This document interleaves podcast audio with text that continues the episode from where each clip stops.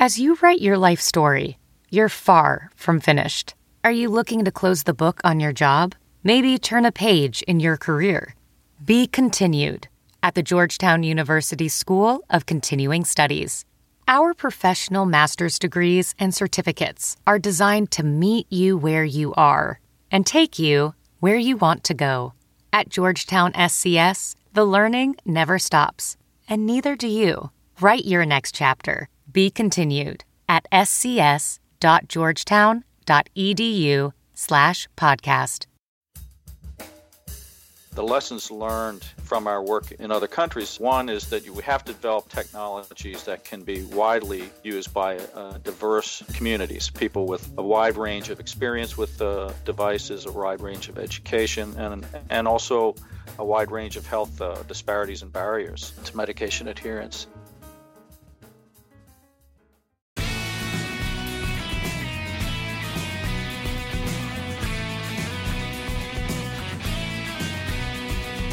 From Offscript Media, I am Matthew Zachary, and this is Out of Patience. That quote was from Dr. Bob Bollinger, the Raj and Kamala Gupta Professor of Infectious Diseases at the Johns Hopkins University School of Medicine. Why is Bob on today's show? Well, it's another COVID explainer because the world is still burning, and does anyone really have any answers? Well, it turns out that actual experts have the credibility to proffer up actual wisdom, unlike unnamed individuals who may think that injecting bleach into your body is sound medical advice. I'm digressing. Bob has over 40 years of experience dealing with, HIV, AIDS, malaria, tuberculosis, just to name three really terrible things. He's also the co-founder of what I find to be a very interesting mobile health platform called Emocha, which focuses on improving compliance and adherence for clinical trials around the world. Joining Bob is his co-founder, Sebastian Sager, who is the chief executive officer of Emocha. Lots of questions, lots of answers, but most importantly, this was a great conversation with some insanely smart people trying to make the bad stuff in this world suck a lot less. Enjoy the show. Hemoglobulin? I can't even say that word. Anyway, so we're gonna break down how do you pronounce hemoglobulin. We can work on that one. Work on that pronunciation. I'm a work in progress, I'll tell you. Bob and Sebastian, I'm very excited to have you here on the pod because you're bringing to the conversation expertise in three specific areas that have intrigued me for many years as a cancer advocate and somebody running a nonprofit organization. The first being telehealth, telemedicine. The second being compliance and adherence to medications and what those outcomes look like based on the factors that go into compliance and adherence. And COVID and immunology and infectious disease, fascinating conversations that are slightly more prescient these days than perhaps other days out there, sexy words that make no sense to the average person. But I'd like to start with your backgrounds because you can't just be the head of infectious disease at Hopkins without doing a couple of really good, smart things for a long time. So, Bob, how'd you get into this? Well, thanks. First of all, just to clarify, I'm not the head of infectious disease at Hopkins. I've been a professor at Hopkins in infectious diseases for 30 years. I gave you promotion. Yeah, I appreciate that. I started off my career in infectious diseases, interested in global health, although I still do clinical work at Hopkins as well. I've spent most of my career involved in collaborations with colleagues in India as well as in Africa, focused primarily on HIV, tuberculosis, and other infectious diseases, and had an opportunity to meet Sebastian back in 2013 or so, after working on this mobile health platform in, to support a project we were developing in Uganda for HIV patients.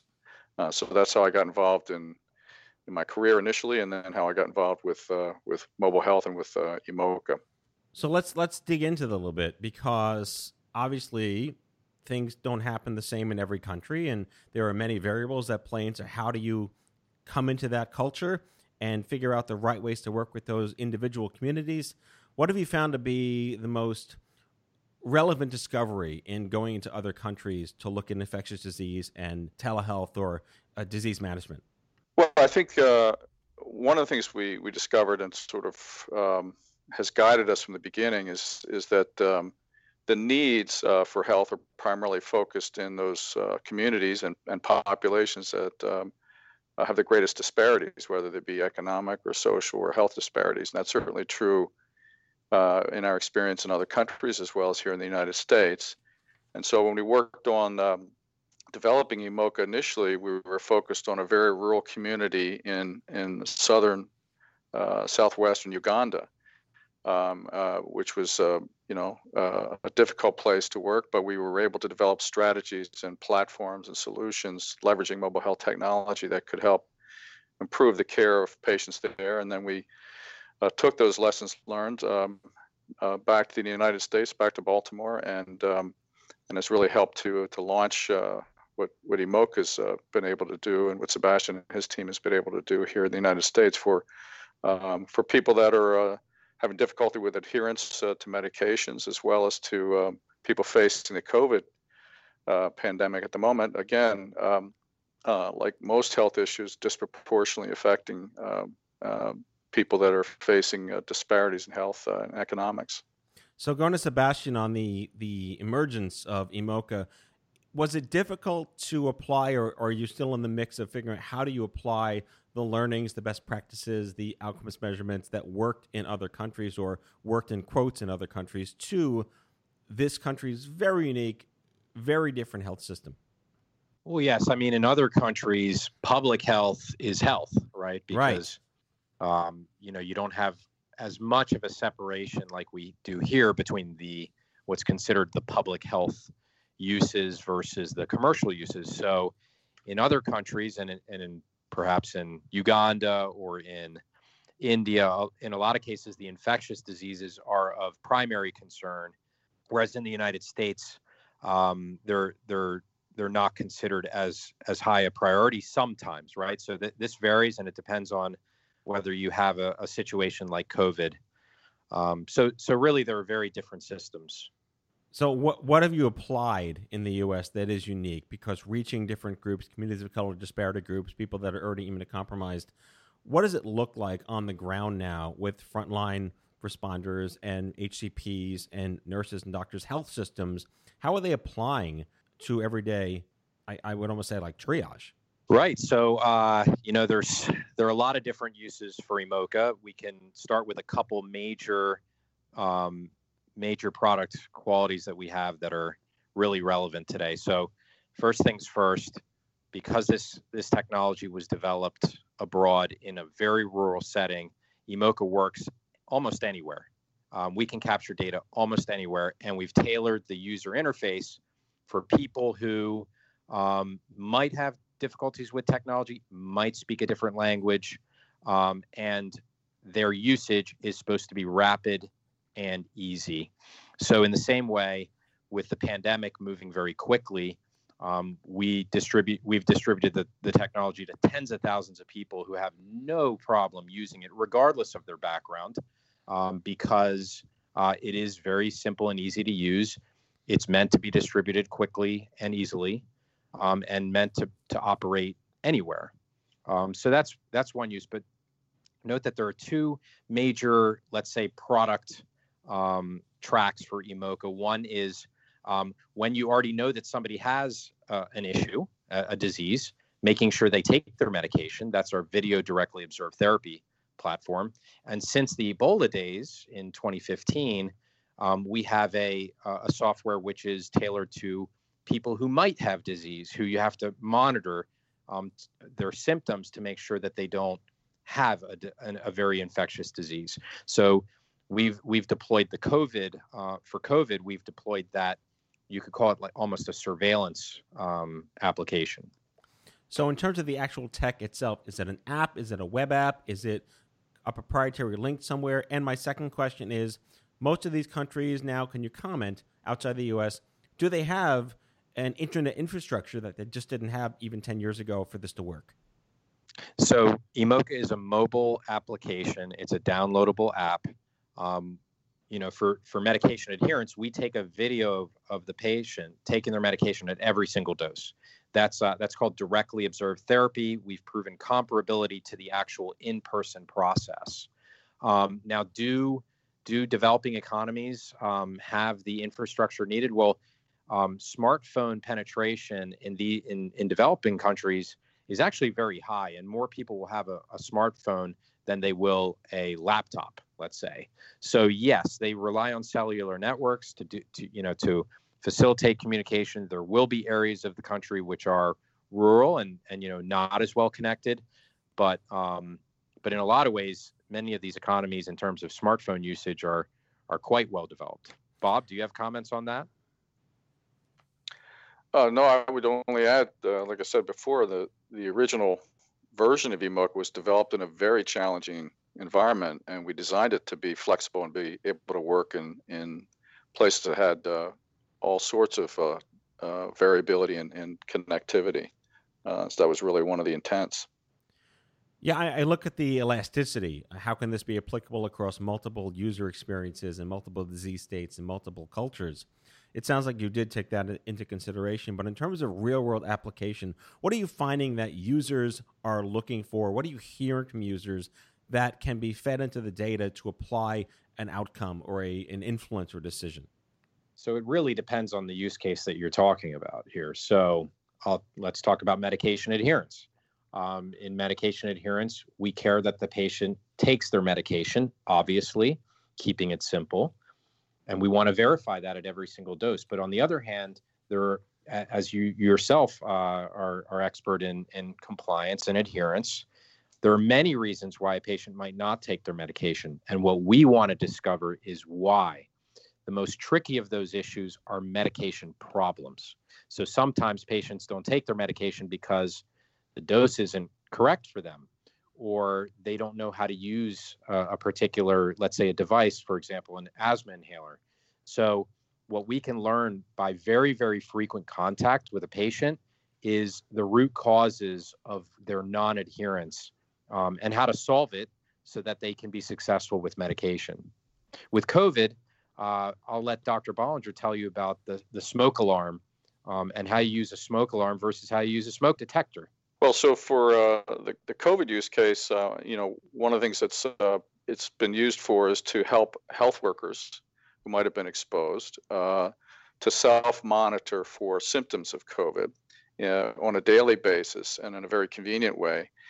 And as Sebastian said, the analogy I use is a smoke detector. So if someone who's potentially exposed to COVID has a symptom, you want to be able to detect that symptom as quickly as possible, so that data can then lead to actions that matter. So a good example is, if a healthcare worker develops a symptom, one of the most important things is to get that health worker access, if it's appropriate, to testing. So by providing health workers and others an opportunity to self-report and monitor their symptoms, it helps to facilitate their access to appropriate care. And it also helps to facilitate access to support from perhaps the public health department if contact tracing is necessary, for example.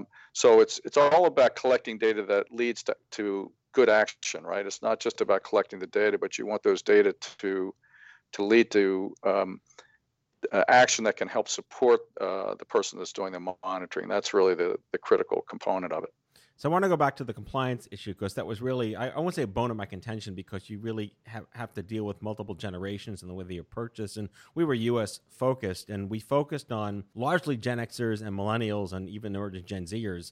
And we found that in leukemia, compliance was lowest in teenagers. And that seemed to make a lot of sense, because teenagers just kind of want to be teenagers. But there was almost a gamification product called Remission. It was like a CD-ROM. Remember CD-ROMs? It was a CD-ROM, then it was a DVD, then it was like a flash player. I'm really dating myself with this tech. But it wound up increasing compliance in teenagers' adherence to their medications when they were home on oral therapy, because it gamified the game like Doom. I'm so old. Doom from the PCs in the 1990s. You were like on a fantastic voyage spaceship going through your blood vessels, killing cancer cells. And that increased compliance among teenagers with leukemia. So have you seen evidence that there are disparate ways to reach different communities that need maybe bespoke tweets to encourage them to improve compliance and adherence? So this is Sebastian. If you tried to gamify adherence for a teenager, you'd find that your game is old within a few weeks, and you'd have to make a new game. Their attention span is limited. But let's talk about with a teenager adhering to making your bed or cleaning their room or whatever other small task you want them to do. You have to be all over it. You have to remind them every single day. If you gave them a checklist to work with on an app, they may or may not do it. We believe that medication adherence is both a technology, has a technology solution, but it has a human component as well. And that's how directly observed therapy works. A human being has a medication appointment with the patient nearly every single day to make sure it's being taken. So that's the behavior reinforcement, but then to remove any barriers that the patient might be experiencing. And these barriers can be significant when it comes to underserved communities. So I would say that gamification is great, but the barriers, like the attention span issues that you have, we have a very demanding consumer in terms of games that, you might not be able to keep up with in the healthcare setting. But there is a solution for teenagers. They just need more contact at certain times in order to get them to do what they're supposed to do. Spoken like someone who may have a teenager in the house. I've got 3 of them. I called it. Totally called it.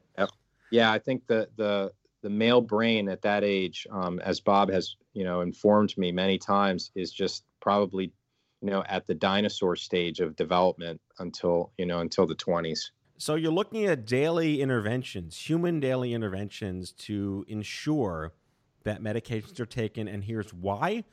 Is there like an incentive base to this? I mean, we can get out of the teenage conversation in general. I'm going to tie that into another narrative that I'm an armchair expert in, which is that in this country, people sometimes can't afford their drugs, so they cut them in half to last the rest of the month till their check comes. Yeah, there's as you may know, the measure of adherence in the market is the medication possession ratio, which is how much medication do you have, and does the number of refills cover you for a certain amount of time? And to your point, people cutting medication in half. Well, sometimes when they do that, they also get prescribed a double dosage of medication so that by taking half, they're actually taking what they're supposed to do. So therein lies the extreme value of a daily intervention to discover these things, because imagine that you have somebody's prescription and it's, let's say, 2 pills of metformin twice daily. But that prescription in the system is actually a doubled prescription to allow the patient to only pay 1 copay and not have to refill at the end of the month. Well, on the typical measure of adherence, that patient will be 50% adherent. But on Emocha, if we know that that's really not what they're supposed to be taking, and they're supposed to be taking one in the morning, 1 in the evening, then the patient's health will be secure and they will be actually adherent. So it's really tricky, and there are a lot of curveballs here. So I'm going to channel Frank Sinatra for a second, because if you can make it here, you can make it anywhere. Has starting in international waters helped pave the way that this is a little more proof positive in the U.S.? The lessons learned from our work in other countries, one is that we have to develop technologies that can be widely used by diverse communities, people with a wide range of experience with devices, a wide range of education, and also a wide range of health disparities and barriers to medication adherence. I think the other thing we've learned is that I think patients all over the world appreciate the opportunity to take better care of themselves in their own communities. So this is really trying to leverage, if you will, a new emphasis on point of care in the community, so in your own homes. And so it's a way to stay connected to the healthcare system in some new ways, from your home and from your community, from work. Because as we all know, one of the other barriers that people have to staying engaged in good health care is getting access to that care and taking time off from work, coming to the clinics, et cetera, which are necessary at times. A lot of, we're certainly seeing some transformational things happening in healthcare around the world now due to COVID. Remote monitoring and remote care is going to be even more important. And I think in very rural communities in Uganda, that's a lot easier on people who live in remote villages and have to travel, for example, a long way to get facility-based care. So those are some lessons learned, I think, that we can build on and optimize how we use this technology. That's, as Sebastian said, it's not just technology, it's people who are enabled by technology to help support patients who need help taking their medications. Back with our guest after the break.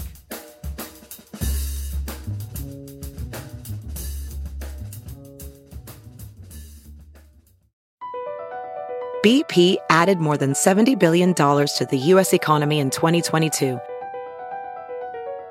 Investments like acquiring America's largest biogas producer, Archaea Energy, and starting up new infrastructure in the Gulf of Mexico. It's and, not or. See what doing both means for energy nationwide at bp.com/investing in America. CarMax is putting peace of mind back in car shopping by putting you in the driver's seat to find a ride that's right for you. Because at CarMax, we believe you shouldn't just settle for a car. You should love your car. That's why every car we sell is CarMax certified quality, so you can be sure with upfront pricing that's the same for every customer. So don't settle. Find love at first drive and start shopping now at CarMax.com. CarMax, the way car buying should be.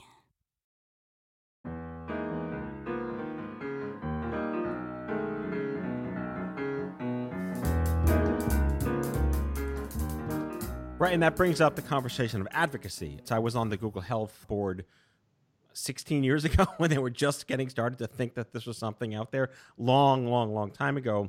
And we were discussing how advocacy could play a role, because if you're a patient who's made aware of a product that improves your life, you want to become an ambassador to that patient and let other people know that here's a product that helped you, and it could make, colloquially, things suck a little less.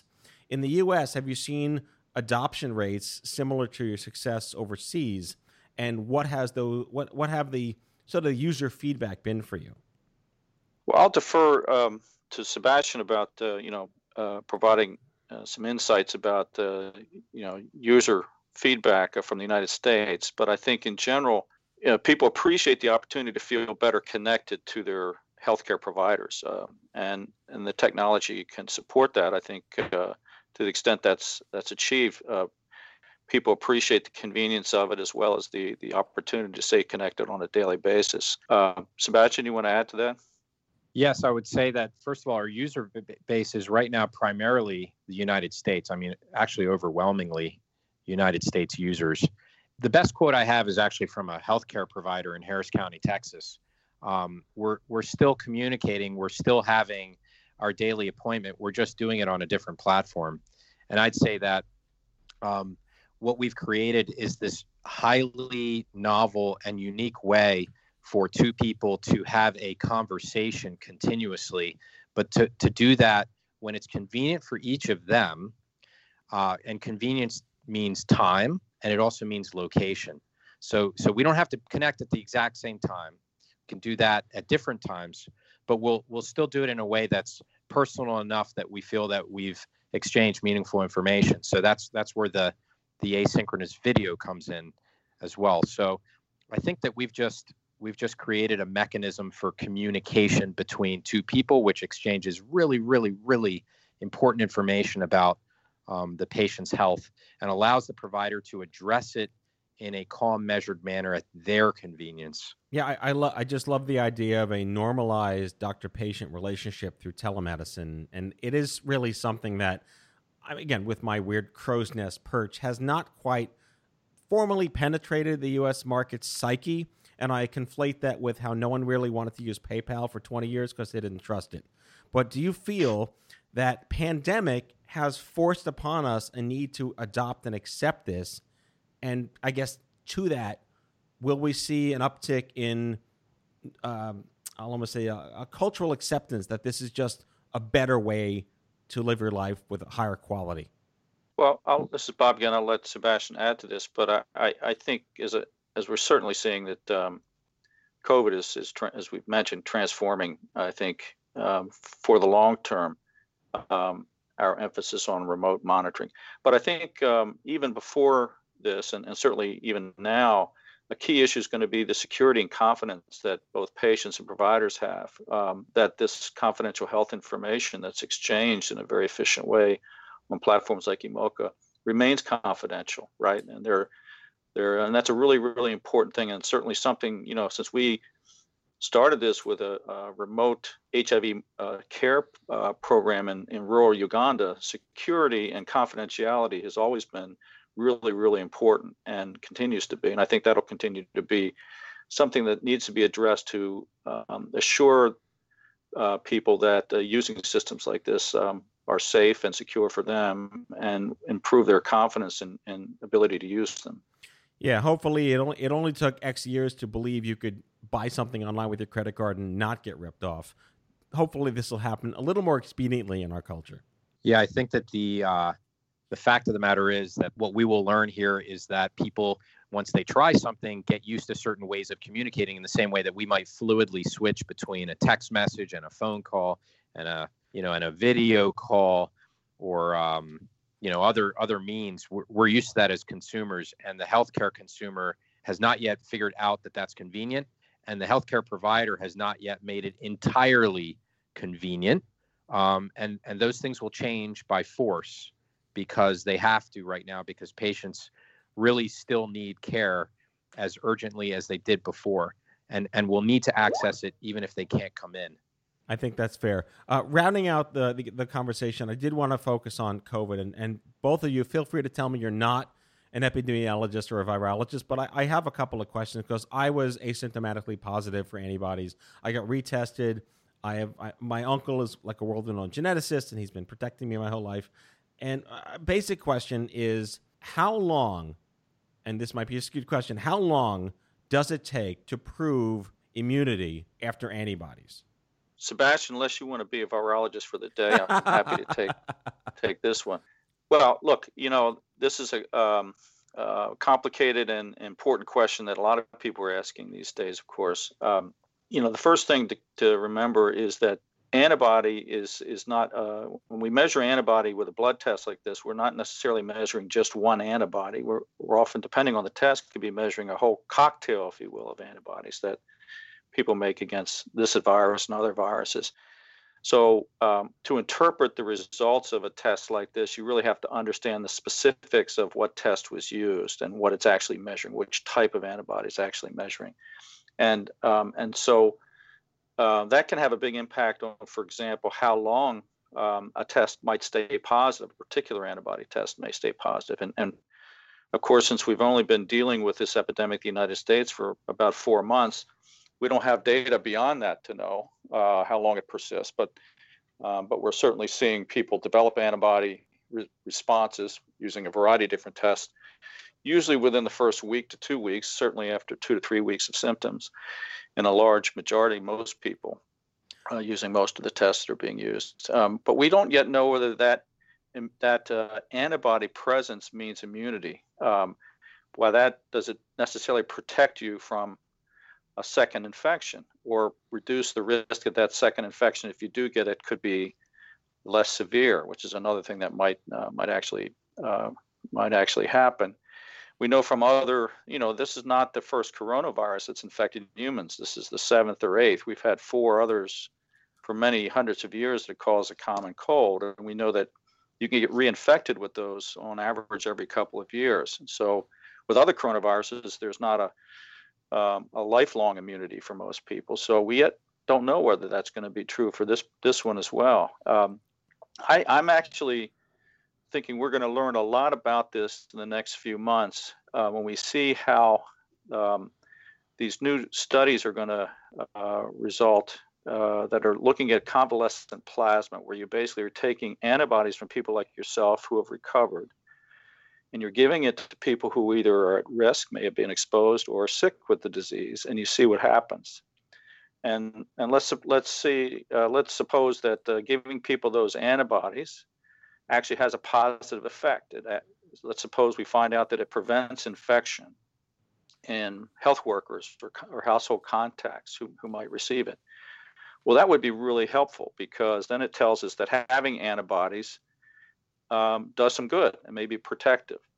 And that would really reassure us that the tests that we're using now to measure antibodies have some real practical value as far as immunity is concerned moving forward. How long it's going to last, I think we just have to wait and see. I'm not sure if that's answered your question or not, but let's see. Maybe the virologist Sebastian wants to add more to that. I'm not sure. Dr. Sebastian, please. Well, look, I like to stay in my lane, and I've been counseled by Dr. Bollinger and several other experts that it doesn't really matter from our point of view whether somebody has tested positive or tested negative, or their antibody measurements are a certain value. We care about symptoms and whether somebody is experiencing those symptoms and how long they've been experiencing symptoms, because so much else is unknown.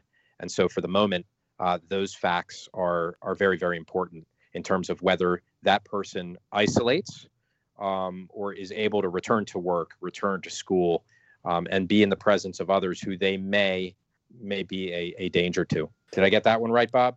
Yeah, I think you did. Just to put a final point on that, I think the test that matters in those scenarios is the PCR, the nucleic acid test that we've heard a lot about, and that because the antibody test doesn't tell us whether or not someone is infectious to others or actually is sick with that disease necessarily. And so we rely primarily on the other type of test for that purposes. And also to help us decide whether someone might be infectious to others and whether it's safe for them to return to work, for example. That's not something we can, at this point, confidently say based on an antibody test. Right. I was PCR negative and IgG positive twice with the same test because I wanted to rule out, because my wife and kids were negative, and that just seems largely improbable. And I'm working on that Scooby-Doo mystery, talking to as many experts such as yourselves as possible. Well, it probably depends on what type of test that you had. I mean, there are some tests that are positive and what we call false positives, and that means that the antibody that they measure are antibodies that could be from this particular coronavirus or perhaps also cross-react with other coronaviruses that we might have had an infection from earlier in our lives. But we're learning more and more. These tests are getting evaluated very carefully now. And so, and certainly it could be very well possible that you were exposed and had a relatively asymptomatic infection. And thank goodness. And now we're mounting an immune response. I think if you were infected, I'm glad that it was a very mild or asymptomatic case. Well, surely a conversation that has no endpoint in sight. I want to congratulate you both on adopting a new precedent in recognizing the doctor-patient relationship as it comes to the human side of compliance and adherence. I want to wish you all the best with Emocha, and you're onto something really important that I think is really going to make a difference in this country and clearly around the world. Bob Bollinger is the director of the Center for Clinical Global Health Education at Johns Hopkins Medicine. And Sebastian Sager is the co-founder and CEO of Emocha. Gentlemen, thanks for joining us on this show.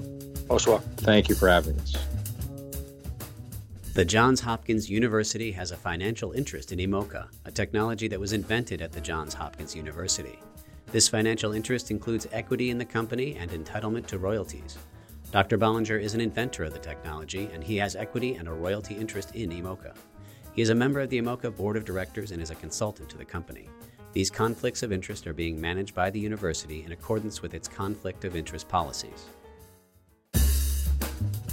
That's all for today, folks. If you like the show, be sure to subscribe, leave a review, follow us on social, and tell all your friends to listen. Out of Patience with Matthew Zachary is a product of Offscript Media. Our executive producer is Matthew Zachary. Our senior producers are Jen Horangeff and Andrew McDowell. Darren Tunn is our production intern. It is recorded, mixed, and edited by Matthew Zachary. Our theme music is by the Mike Van Allen Quintet and by Mara. For advertising and media inquiries, email media@offscript.com. Hit us up at contact@offscript.com to share comments, feedback, and make guest recommendations. For more information, visit offscript.com.